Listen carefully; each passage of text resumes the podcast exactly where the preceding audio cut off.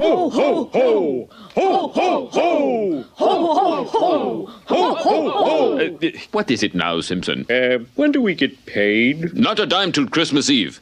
Now, from the top. Ho, ho, ho.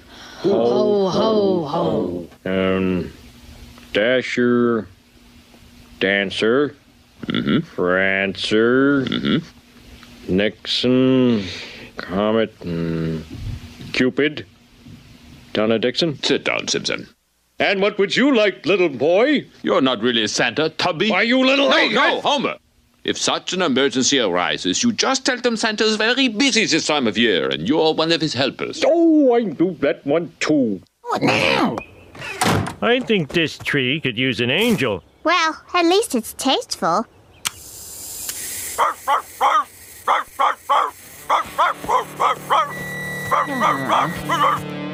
And let's go. Third and goal. Fields. Throwing this side of the field, wide open for the touchdown. Dante Pettis. And uh, ho, ho, ho to you. This is the Sports Cubicle from the. We got some Christmas lights up. The basement looks festive this year, Paul. The basement of the basement looks festive this year, Paul. We finally have lights. I know it's insane, right? It's just. eh, what's that? This isn't a call-in show, is it, Paul? Oh, weird. I never noticed that phone before. Hello? Hello there! Merry Christmas! Ho, ho, ho, ho, ho! This who I think it is? This is Santa Claus speaking. What's your name? Uh, this is Devin. This is Paul. Have you been naughty or nice this year? You want to answer this one truthfully, Paul? Well, Santa, I plead the fifth. Uh huh. Uh huh. Who won the Mack trade? The Raiders. Yeah, he's on the friggin' naughty list, and I almost cur- we're both almost on the naughty list. Oh, ho, ho, ho, ho! Fantastic! Now tell me, what do you want for Christmas? We're both naughty. Are we gonna really get anything? Uh, what do you want for Christmas, Paul? The Raiders or the White Sox to be above 500. You know, that's actually strangely realistic, I must say, and I really don't think I should. Um, I don't know. A manager who is over 500, I guess, is what we really want. A manager who's under 500 years old. Oh yeah, yeah, oh yeah, baseball. That's what we're talking about. Yeah, yeah, yeah, yeah, yeah. Boy, maybe the Bears do something. Uh, you know, maybe like they, uh, you know, did something yesterday, and we could have gone to the game, Paul. Why didn't we? Tickets were four dollars for the end zone. I wanted to stay warm. Yeah, you're a little, you know what. So, uh, Santa, thank you for calling, and Okay, got it! I will see you soon! Merry Christmas and bye bye! Ho, ho, ho, ho, ho! is Mercado? That might have been Mercado. He's not here this week. No, he's in sunny Florida. That Uh huh. That man in the white beard, though, that might have been Mercado. I I think we got scammed by Mercado here. So, uh, Marvelous, take it away. Myself, take it away. Paul, take it away. What a stunning Bears loss. Well, marvelous on this insanely brisk Christmas Eve. You know, the Chicago Bears managed to do something that I didn't think they could do. They held the lead all the way at least to halftime against the Buffalo Bills, a team that is predicted by many to, you know, win the Super Bowl against a quarterback that is most likely going to be the MVP here. And of course, the first half was really great. You know, the Bears' first drive down was practically flawless, minus that penalty. But the second half, definitely the team kind of fell apart. And I feel like that's where a lot of the Bears' weaknesses were mostly exposed there, especially on the defense in the second half. But I want to know what you think, Marvin. First off, tickets for the end zone were only $14. Why the hell do we stay at home? I think we stayed at home because we prefer not to get pneumonia. Uh, you and Paul are just weak. If Mercado were still here, me and Mike would have been down there. Then have to work too. But that's a different story there. but do you think the cold weather really affected anything of either of these teams that both come from in pretty cold climates, Marver? Yeah, it may have affected the passing game a little. Uh, Fields was thir 15 to 23 for 119. He only ran for 11 yards and seven tries. Montgomery did well, and you know, Velus Jones did pretty pretty good too. He didn't fumble, and he and he did good on the on the kickoff returns too. He averaged over 28 yards each time. But 10-6 at halftime. Second half was 29 to three Buffalo, and uh, the better team prevailed. Yeah, and I mean that's definitely what we're predicting here. And I've been saying Bears losing is not an issue to me, but this game just it kind of felt a little bit more ugly to me, especially seeing Fields only getting 119 yards with you know one passing touchdown, zero interceptions, which is really good, along with no fumbles here. But you know the rushing game, he only had 11 yards, you know, averaging 1.6 off seven attempts, as you're just kind of saying there. And of course, the cold weather may have been a factor to that. You really shouldn't be running that hard in the colds here. But you know, I really don't feel like the offense was as big of an issue in this game here. You know, as much as the defense was, because you know we got two interceptions off Josh Allen, and again, it was more the run defense that really seemed to stop. You know, with the Bears, you know, kind of going back, they made Devin Singletary look like the Singletary of old, getting over 106 yards. You know, averaging eight off 12 attempts here. You know, they were saying like that was the first game this year that Buffalo had uh, over 100 uh, rushing yards by you know one player it's definitely something that you just you really you, you don't want to see, and you're starting to see the weaknesses in the Bears defense because that's kind of where it's going here. So James Cook was right there too at 99 yards, uh, you know, nine nine per attempt. So the rushing defense wasn't uh, wasn't there today, and uh, and so you know, and J- Josh did his usual job with his receivers, Diggs, Knox, Davis, all producing uh, in this game. So uh, it, it's just you know, wait wait one two more games and then uh,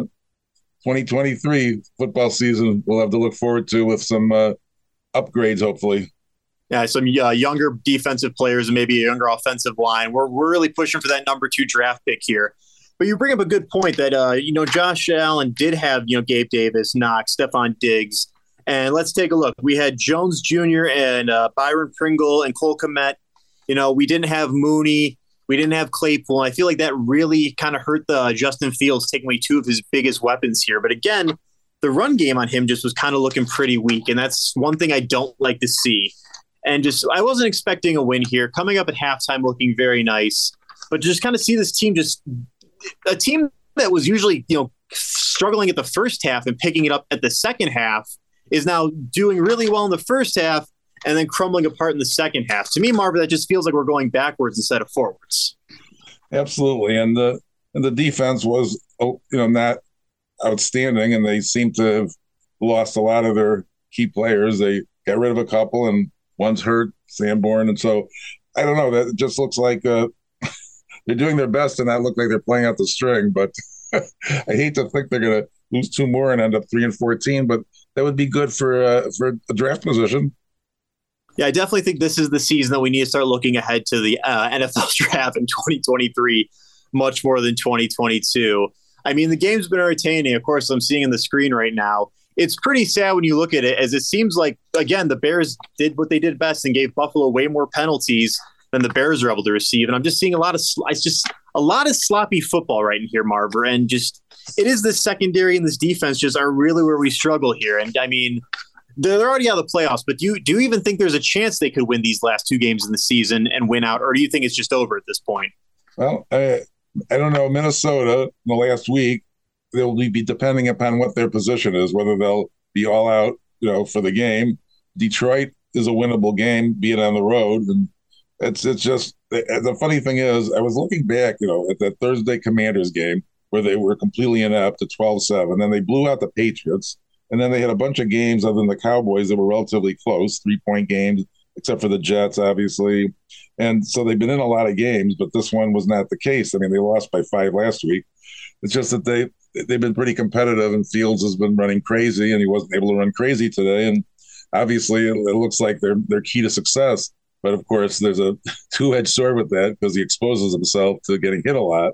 So I wasn't too unhappy that he didn't uh, get uh, get exposed today. Uh, you know, to too many hits. I, I, just would like to see his health be maintained throughout the rest of the year, rather than rather than almost uh, anything else, including winning even.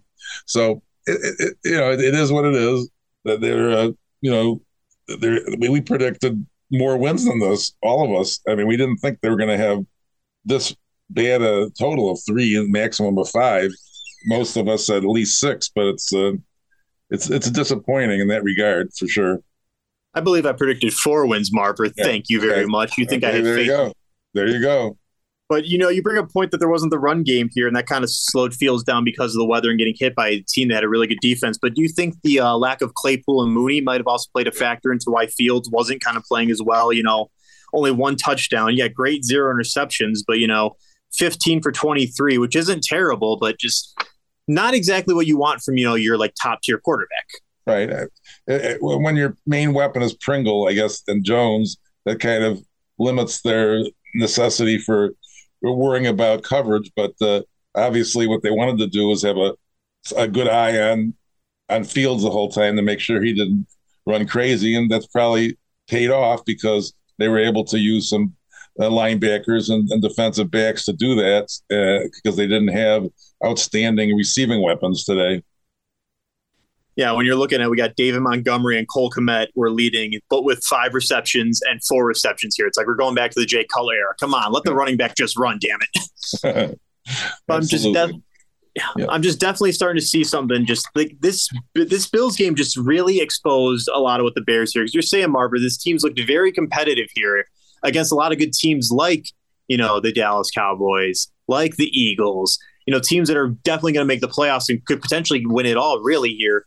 But just this game against the Bills just really feel like we're going backwards, and I'm I'm feeling redundant because I'm saying it again here. Just yeah. I don't know. Just I'm kind of a little bit the point right now where I think this is it. I think we're just going to lose out. We're going to get that number two draft pick, and then whatever we do with it is just going to be at the point there. Just mm-hmm. is there anything really you want to see this team do for the rest of this season, or is this just the best we're going to get right now? We should just you know enjoy this while we got it. We got the two divisional games left, and uh, the fact of the matter is, Buffalo is a very good possibility to be in the Super Bowl. Uh, you know, based upon the last two weeks, if it's Buffalo and Philadelphia, it looks like Buffalo's going to win it, but who knows? It, it, it, in the last two weeks, I want to be as injury free as possible. I want to be have nice competitive games and win if possible, but you know, it doesn't really matter. Fortunately, what they, you know, there, there's a, if they if they lose, then they get a higher pick. So I mean, I hate, I hate to think they're going to tank exactly, but uh, I'd like to see uh, you know some progress. But I don't know what progress can be made honestly because uh, next week they'll have okay indoor weather, and then they'll be back to possibly uh, bad weather uh, in the final game. You know, at Soldier Field, and uh, so you know it's going to be hard to really see anything next week. You know, they they may they may win in Detroit. I think that's a good possibility.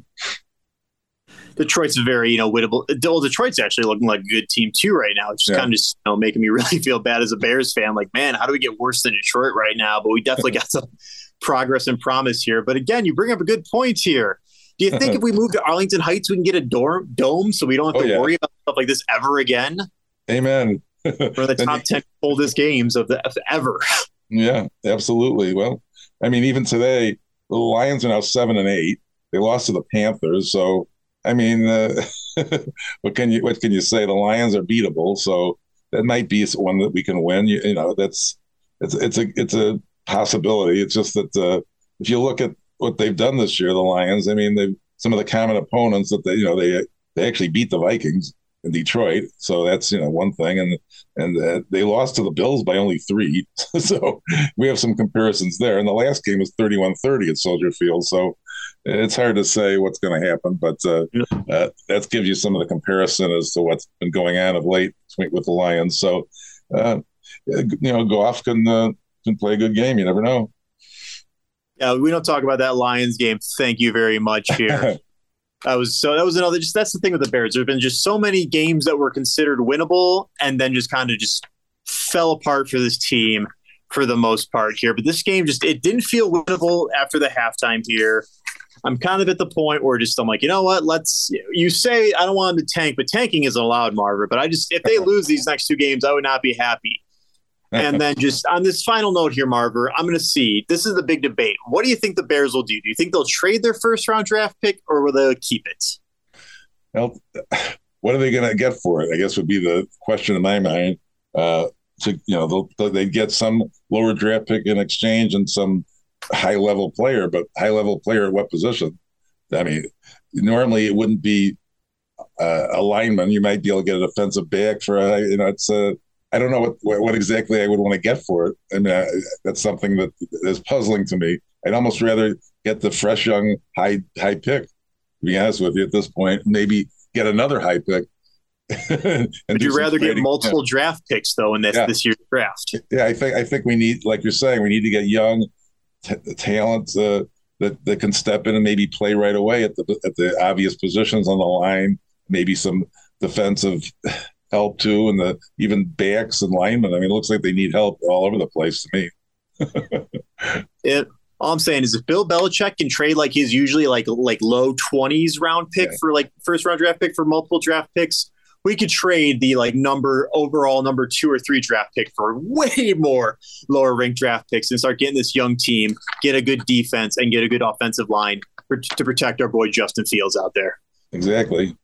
And so that that, that I, I wouldn't want to trade it at this point in time unless I could see that it would be a real upgrade in uh, in the talent. But uh, and so that's that's where I'm at. Uh, obviously, they, they they need help, you know, in, in, in, many phases of the game, and uh, uh, and that's and that's what I would try to get uh, through the draft. And I think that's what we need to focus on defense and offensive line and maybe special teams. As we did notice, Jones did not fumble once today, and that's really good progress. Also, that really hell of a catch I just wanted to mention because I really enjoyed watching that one there. Yeah. So marvelous. Closing thoughts on today's game. 35-13 says it all. Bills possible Super Bowl contender. Bears possible high draft pick contender. Uh, wait till next year and uh, keep Fields healthy. He is the future of this franchise without question. Wait till next year. That's the Cub fan you talk. And of course, the Bears Yeah. have the unlucky 13, falling 35 to 13 to the Buffalo Bills. And I got to agree with you, Marver. There, there's always next year, right? Just wait till next year. Oh yeah, next year they get to play the uh, the the AFC West again. Good. Oh, good. Chargers, uh, Chiefs, uh, you know, et cetera. So that's and Raiders that will help. Yeah, the Raiders, with the way we're going, that might be another easy win for next year. Yeah, and the Broncos. So, and, and then they're and then and then the uh, crossover in there uh, is the South, New Orleans, Tampa. So that division sucks. Carolina, Atlanta. So that's that. Those are the crossovers next year. NFC South and uh, AFC West. So that might not be, that might give him some opportunities. We'll see what happens. I'm with you now. Definitely wait until next year. It sounds like there's promise there. right. It's the Sports Cubicle on WCPT with the marvelous one, Dan Marver, Paul Sherrari, myself, Devin King, Devin Tingle, and Mike Mercado, who me and Paul secretly think is Santa Claus, because why else isn't he here this weekend? Hmm? We got more coming up.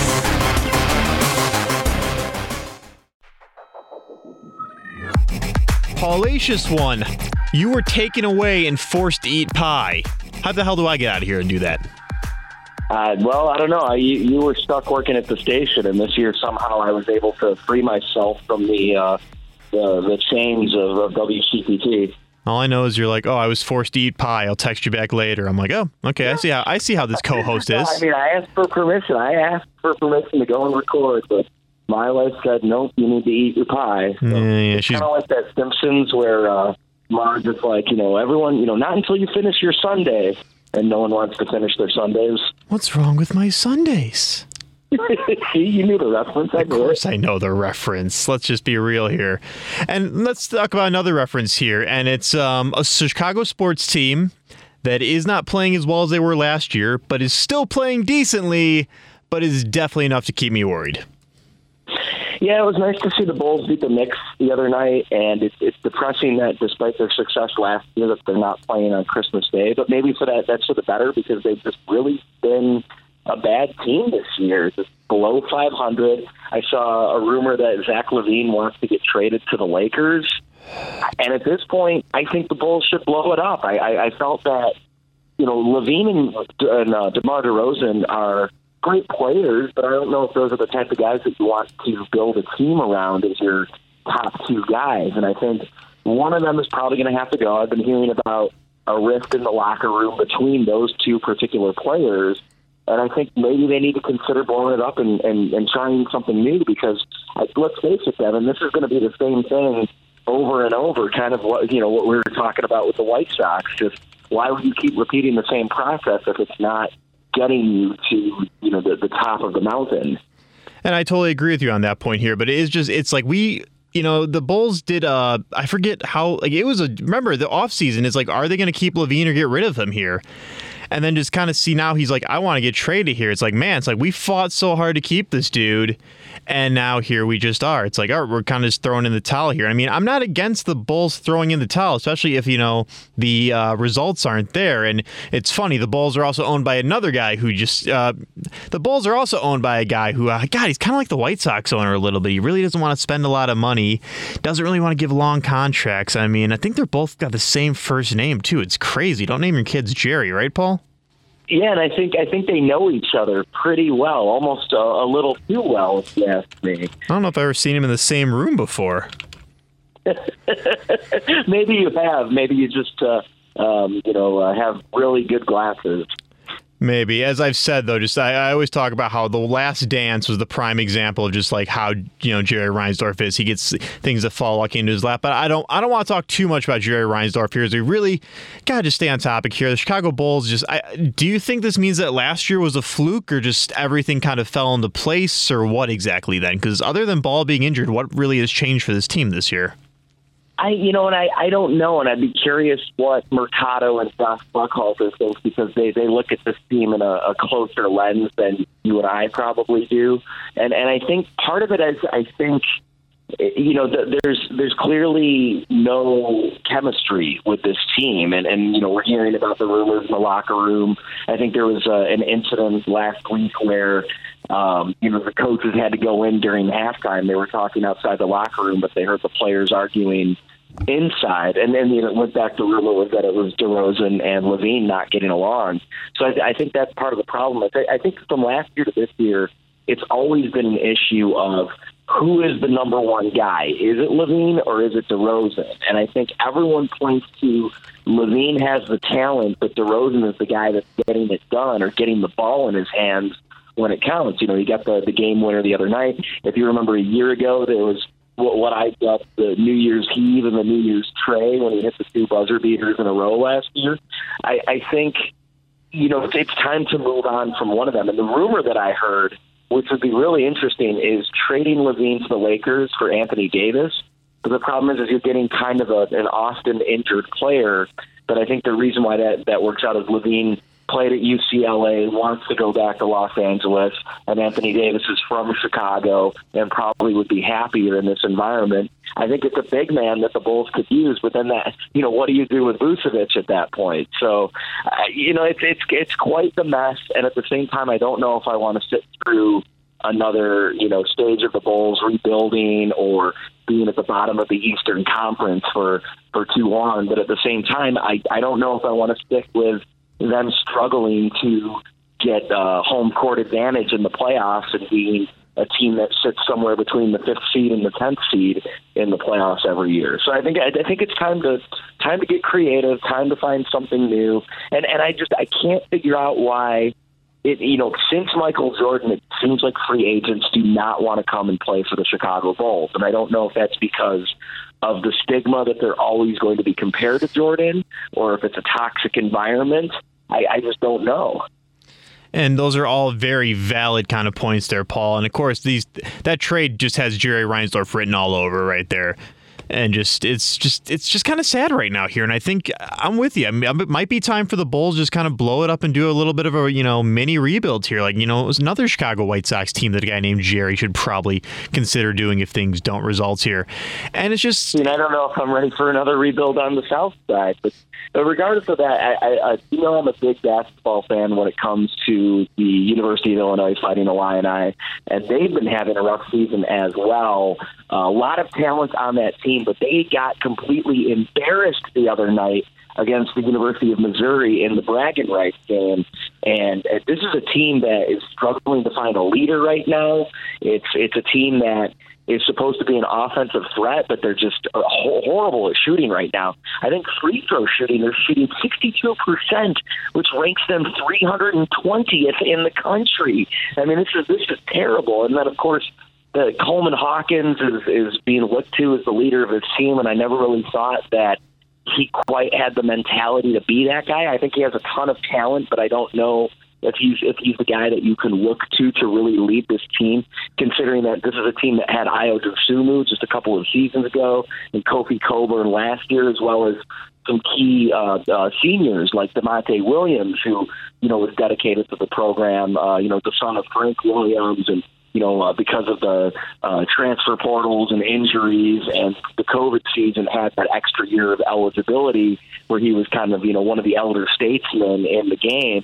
Um, it, it's a team that's, I mean, you know, Brad Underwood is is struggling right now coaching this Illini team, and and I hope they can turn it around because Big Ten play is right around the corner, and they've already played two Big Ten Big Ten games this year, and they're already 0 2 and at the bottom of the conference, and they won the Big Ten the last couple of seasons, so there's high expectations, and they're not meeting them. If this is a team that's not playing in the tournament in March it's a total disaster considering the type of players that they have on this roster. And, and you know, I I'm not going to go too far into the Illini, but I had to bring them up because they're just such a favorite team of mine, and they've just been struggling so hard this year. Uh, but I guess just basketball was not meant to be this winter in uh, the state of Illinois. I was gonna say, are there any good basketball teams in Illinois right now? Please, like, it, we we got like a like little Pee Wee League league team or something that's undefeated that we can cheer for at this point. I'm sure like Simeon or one of those high schools is probably dominating as per usual. Someone has to win state this year in the, the six classes or the you know what the four classes that uh that they divide up to in, in basketball. But uh, you know we'll cover high school basketball maybe a different day. I mean I watched uh, I watched a little bit of that New York Knicks Philadelphia 76ers game, and as I was watching Jalen Brunson, it took me back to witnessing firsthand when he broke the state record back in 2014 for most points scored in a playoff game. He put up 56 out of the team's 64 points when uh, Stevenson lost to Whitney Young back then. But that was so far ago that you know that doesn't matter right now. But it's Christmas, Devin. I think we should talk about things that have to do with Christmas, things that pertain to Christmas. You know, there's there's been sports today. Surprisingly, the Packers beat the Miami Dolphins today. Um, although that didn't affect my fantasy football. Uh, uh, going up against one of our coworkers. Uh, I think I'm going to be uh, in the championship final uh, against our uh, colleague Dylan. But uh, that's neither here nor there. Watching some of these basketball games have been interesting today. You know, we had LeBron versus Luka Doncic. We got some games on the schedule tonight. By the time people are listening to this, I think we'll be in the last game of the night. Uh, Tom Brady's going to be on tonight with uh, you know more NFL football action. It's um, you know all of your favorite athletes uh, playing on Christmas Day. It's really really exciting. Um, but you know, Christmas music has always been something that comes up every year. You know, what's your favorite holiday songs? You know, what are your favorite holiday movies? I think we talked movies last year. That we did. I wanted to get your opinion on what some of your favorite Christmas songs are. Oh, some of my favorite Christmas songs. That's that's a little bit hard, as I'm not too crazy on the whole Christmas music sort of thing here. I mean, I can enjoy a little bit of Rudolph the Reindeer, uh, Dominic the Donkey, and even uh, the Jackson Five with "I Saw Mommy Kissing Santa Claus," which as a kid I always thought was kind of a weird one, but as an adult I'm like, oh, Daddy was probably dressed as Santa Claus here.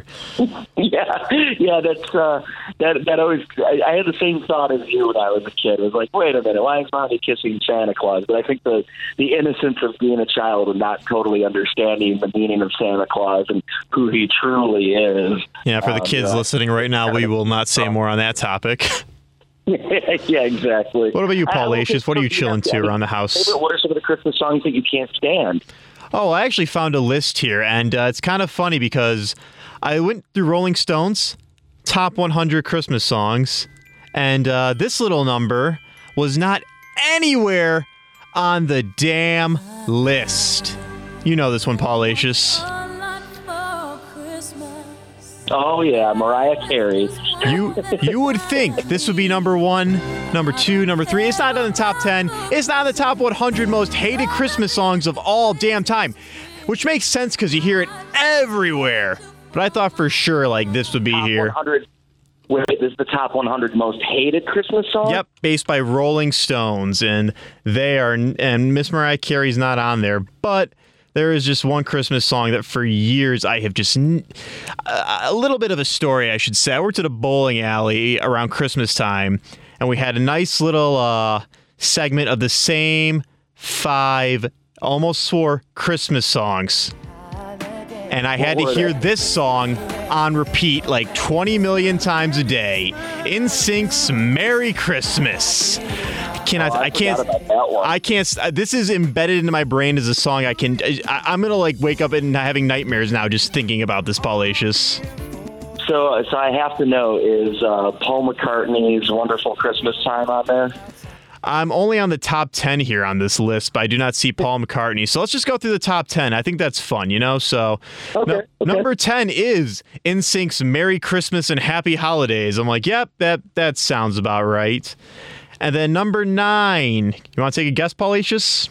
Oh, I have no idea. All right, I'll leave that. I'll make you guess the number 1 cuz you uh, Grandma got ran over by a reindeer. you are so close.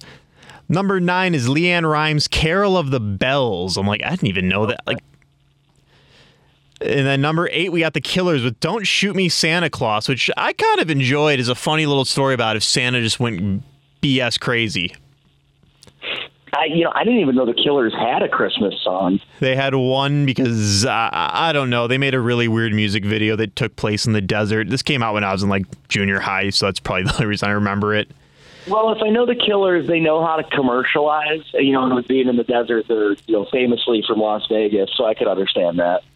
Yep. And number seven, Lou Monte's Dominic the Donkey, which I, I didn't I've even hear that before. You really? I it kind of came out of nowhere and just kind of you know randomly just I enjoyed it, but never really got big. Uh, you know, I was never on that twenty four seven Christmas station as often as some of the others. And then number six, we got Santa Baby, which I'm like, really? Like that's that's hated, and then that would be um, a little bit lower on this. I'm not surprised it was top 100, but gosh, number six, that's uh, that's a really high position.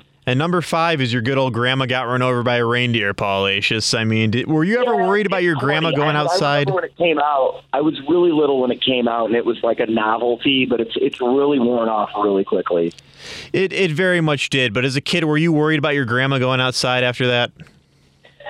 not really. Yeah, I'm the only one. I always love that. Um, you know, you might not you might not believe in Santa, but as for me and Grandpa, we believe. I thought that was kind of a funny line. I mean, they they made a whole movie out of the song, so that should tell you something. Yeah, and I think that's probably when it like went too far. That's probably when it jumped from cute little novelty song that everyone's going to forget about to all right, now this is just too much commercialized. It. Uh, number four is Seth MacFarlane's cover of "Baby It's Cold Outside." I didn't even know that was a thing. Yeah, I, I I'd forgotten about that. You know how Seth MacFarlane likes to be like a lounge singer, like you know he likes that big band singing. So I could see that he's romanticized that song.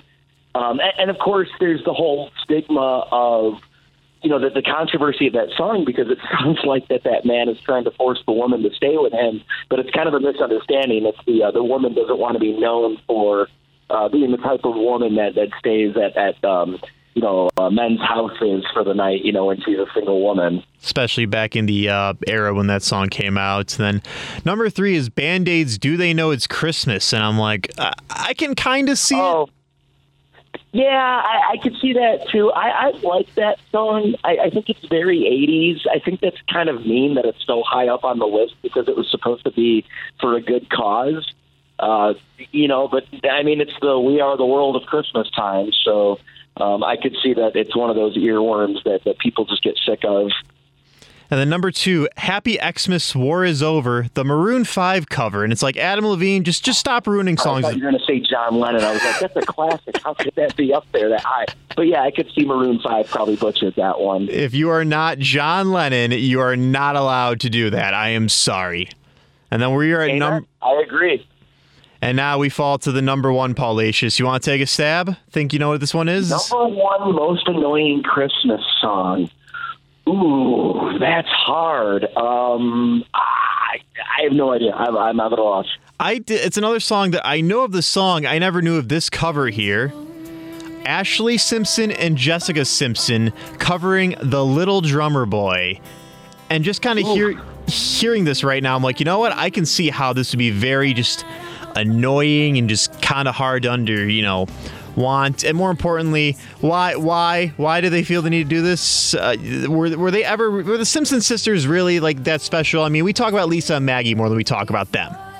Yeah, none of that. I, you know, I think Jessica Simpson really broke onto the scene. She she kind of belonged. I thought Ashlee was kind of riding the coattails, and and everything that Ashlee Simpson has done that I've seen has just been a disaster. There was a, uh, of course, the the infamous SNL performance where they played the wrong tape, and she like did like a jig and walked off stage, completely ruining the uh, the, the musical performance. And then there was like a, a, a college football championship from around that time where she performed at the halftime and she was way off key and terrible. And as soon as she got done, everyone booed her. Um, I feel bad just kind of trashing Ashlee Simpson, especially on the holiday, but but I, I never really thought that she was uh, worthy of the stardom that her sister Jessica got. And of course, we all know. Um, Jessica Simpson wasn't really the sharpest tool in the uh, in the shed. Uh, you know, with her whole the chicken of the sea is you know are the is uh, tuna really chicken that they found in the ocean. Uh, but yeah, I mean, I could see if the Simpson sisters get together and cover a Christmas classic, then it probably is not going to go over well. That was um, that was a swing and a, a miss by whatever record producer or record executive thought that that was going to be a hit. It really does kind of seem like a thing. I'm not sure when that came out. That might have been the time here, but I guess we're going to close out this segment with a little uh, better classic sort of Christmas song here. I think Paulacious. Let's get the original version, not the not the Maroon Five garbage.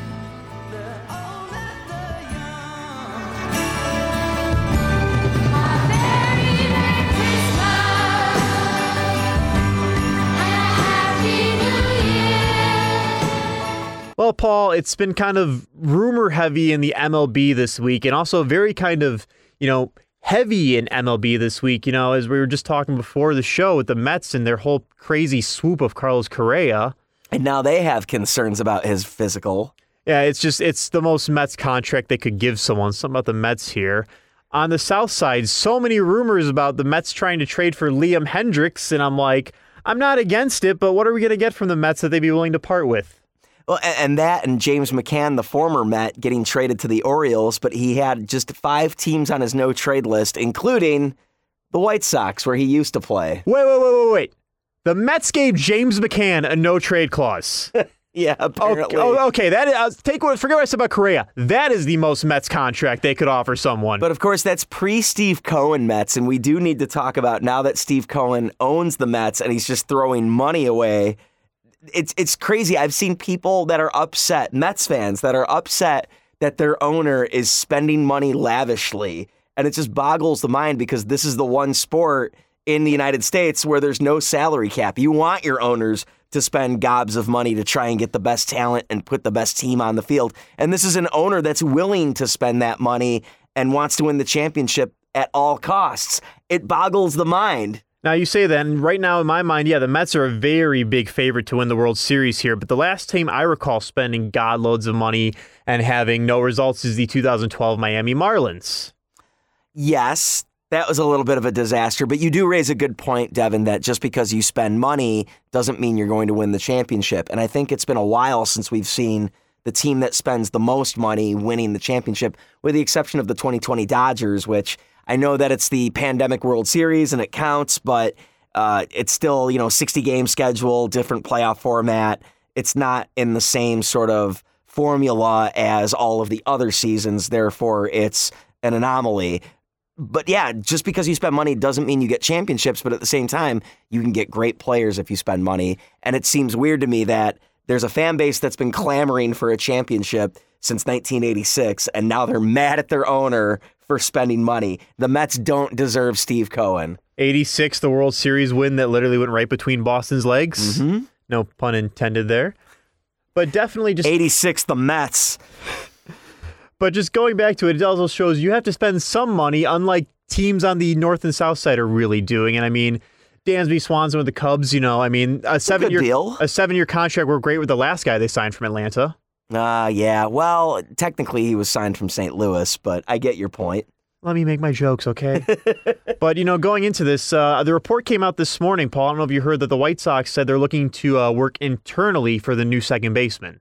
Yeah, and they don't have a lot of options at that. It's what Romy Gonzalez. I heard Le- Sosa? so yeah, Le- Lenyn Lenyn Sosa. I heard that uh, Garcia is not an option and would go back to a bench role. Good. W- Wait, we were going to pay our bench player, what, 18, 15 million, something like that? Yeah, well, it's it breaks down. I think average annual va- annual value is like five million, but yeah, It's still insane here. I mean, just what's next? Moncada on the bench, the highest bench player in MLB? Ugh, bring up Jake Burger and start him at third base. I don't know. I yeah, well, we'll as it gets closer to spring training, we'll talk about the debacle that is the White Sox infield. But we do know that they have Andrew Benintendi in the outfield. But we saw that Michael Conforto was actually signed by the Giants. Of course, the Giants needing to make moves after the deal for Carlos Correa fell through. Uh, Conforto was rumored to be going to the White Sox for a long time, ever since he uh, stepped away from the game. Um, you know, he was a, a free agent in uh, the offseason and during the season and was rumored to be going to the White Sox. But now that we know he's with the Giants, he won't be going there. Do the White Sox necessarily need another outfielder? I don't know. But I think any sort of reinforcements at this point would help. But really, it's all about second base. And unfortunately, Mike Moustakas has been DFA'd by the Reds. That would not be a good option for the White Sox, but I could see it's a aging veteran past his prime, uh, had a, a successful season uh, in the last five years. Screams White Sox to me. How much is his contract if we know? Oh, it, it'll well, he's a free agent, so it'll be uh, whatever. Yeah, they can offer him a low price. He'll definitely be there, and that's we need. We need a older guy, an older veteran to teach these not so young players anymore the ropes of the game here. Yeah, Moustakas had uh, such a bad season last year that I think he was a negative war um, when he played. I'm looking up the stats right now. A negative one war last year. He played in 78 games, slashed 214, 295 on base, 345 slugging. That's a 640 OPS and an OPS plus of 74. That bad. I think we could do better, Paul. We're not even athletes. Mm-hmm. I think so too. And it's just very much just again, let's stop with the veterans, guys. Unless they're, I don't want any veterans. I want someone who's not been in the league for like over ten years at this point. I want something different, and I want some changes here. And of course, we got to talk a little bit about the pick you thought the White Sox were going to take in Carlos Rodon. Yeah, and that was for the sake of our, our fun little bet here, which I haven't been keeping track. Am I ahead or are you ahead? I think you're now? ahead, actually. Uh, and when I said Rod- Rodon coming back to the White Sox, that was kind of a little tongue in cheek. I didn't actually expect them to do it, but if they really wanted a serviceable starting pitcher, I thought maybe the relationship of drafting him, sticking with him when he was struggling, and watching his glow up in uh, 2021, where he became uh, the all star caliber pitcher that they wanted him to be when they drafted him so high. Um, they didn't. They couldn't afford him. It was weird that they never gave him the qualifying offer last offseason. He goes to the Giants, has a great season. I think led the National League in, in ERA, and they would have. The White Sox would have had to pay a pretty penny in order to get him, which is why he ended up going to the Yankees. He wanted, I think, six or seven years. He got six or seven years. Um, the White Sox can't afford that. It would have been nice to see him. I don't know if I necessarily expected him to go to the Yankees. I would have thought Mets before Yankees at the beginning of our free agent thing. But the Yankees needed a pitcher, and I think they got their man, and they got a lefty. Now it's the hope that can Rodon stay healthy, and by the end of the contract, will he still be even worth the money that they're paying him? Well, don't worry. In seven years, he'll be traded to the White Sox off wa- or claimed from the White Sox off waivers. Yeah, right. Yeah. Knowing this team, Yeah, that sounds about White Sox to me. I wanted to look up who the leftover free agent second basemen were, and it's not much. It's not much. Yeah, it already wasn't much to begin with. We should talk about how Danny Mendick was actually signed to a contract by the Mets, so he's off the books. Of all and it was teams. only a million dollars. I would have been okay with Danny Mendick because he had a decent season last year before he got injured. do you think uh, the Mets get offered Mendick a no trick clause, no trade clause as well? I think he's actually still on his rookie deal. Uh, let's see. Here's who you have uh, left so far: Dixon Machado, uh, Ryan Goins, who actually I think was in the White Sox farm system a couple years ago, Josh Van Meter, Rugnet Odor, Philip Goslin, Yolmer Sanchez, and Alan Hansen. Let's get Machado just so we can tell people we finally got Machado. Dixon Machado wasn't he a former Cub? I don't care. He's got the name Machado, and that's someone we tried getting what uh, four years ago now. Oh, he's a former Giant. That's right. Yeah, I I don't know. It's uh no, he is a former Cub. I was right. Uh yeah, I it's eh, this is going to be bad. I mean, it, it's everyone and their mother knows that the White Sox need a second baseman. The White Sox slept on the few decent second basemen that they have left. They're either going to have to sign someone and move them out of position or they're going to have to rearrange, you know, bring Mo- Moncada back into second base, which I don't think is an option. But I just have this terrible feeling that it's going to be about June, and the White Sox are going to have the worst offensive numbers from the second base position, and that's going to be what they would have to address. And they're going to sit around going, "Well, gosh, if only we would have, if only we would have seen this coming." Yeah, and it's going to depend. If this team's over 500, they might try to trade for one at the trade deadline. They're under 500. Uh, you, you, can just forget about it. Let's be real here. This team ain't going to make any moves. But, uh, you know, Paul, back in the day in Little League, I played second baseman. So, uh, White Sox, you want to throw some money my way? I'm available. Devin Tingle for White Sox second baseman. I can't hit for crap, though. So, I mean, I'll be perfect on the team. yeah. Can you field? Yes. Okay. I'd have a higher over uh, average than uh, Garcia. I'd be great. Okay. we really should talk about this Carlos Correa thing. Let's uh, complete the circle. He was uh, he was originally signed with the Giants, and and it was a big contract. It was uh, what like I think 13 years, 350 million dollars, and then the Giants canceled the deal over concerns over his physical. What we're finding out is it has something to do with his surgically repaired lower right leg. Well, the Mets swoop in and they sign him to a 12 year, $315 million deal, only to find out right now, as we're recording this this weekend, that the Mets now have their concerns. Now, Carlos Correa is a great player. There's no denying that. Someone is going to love to have him.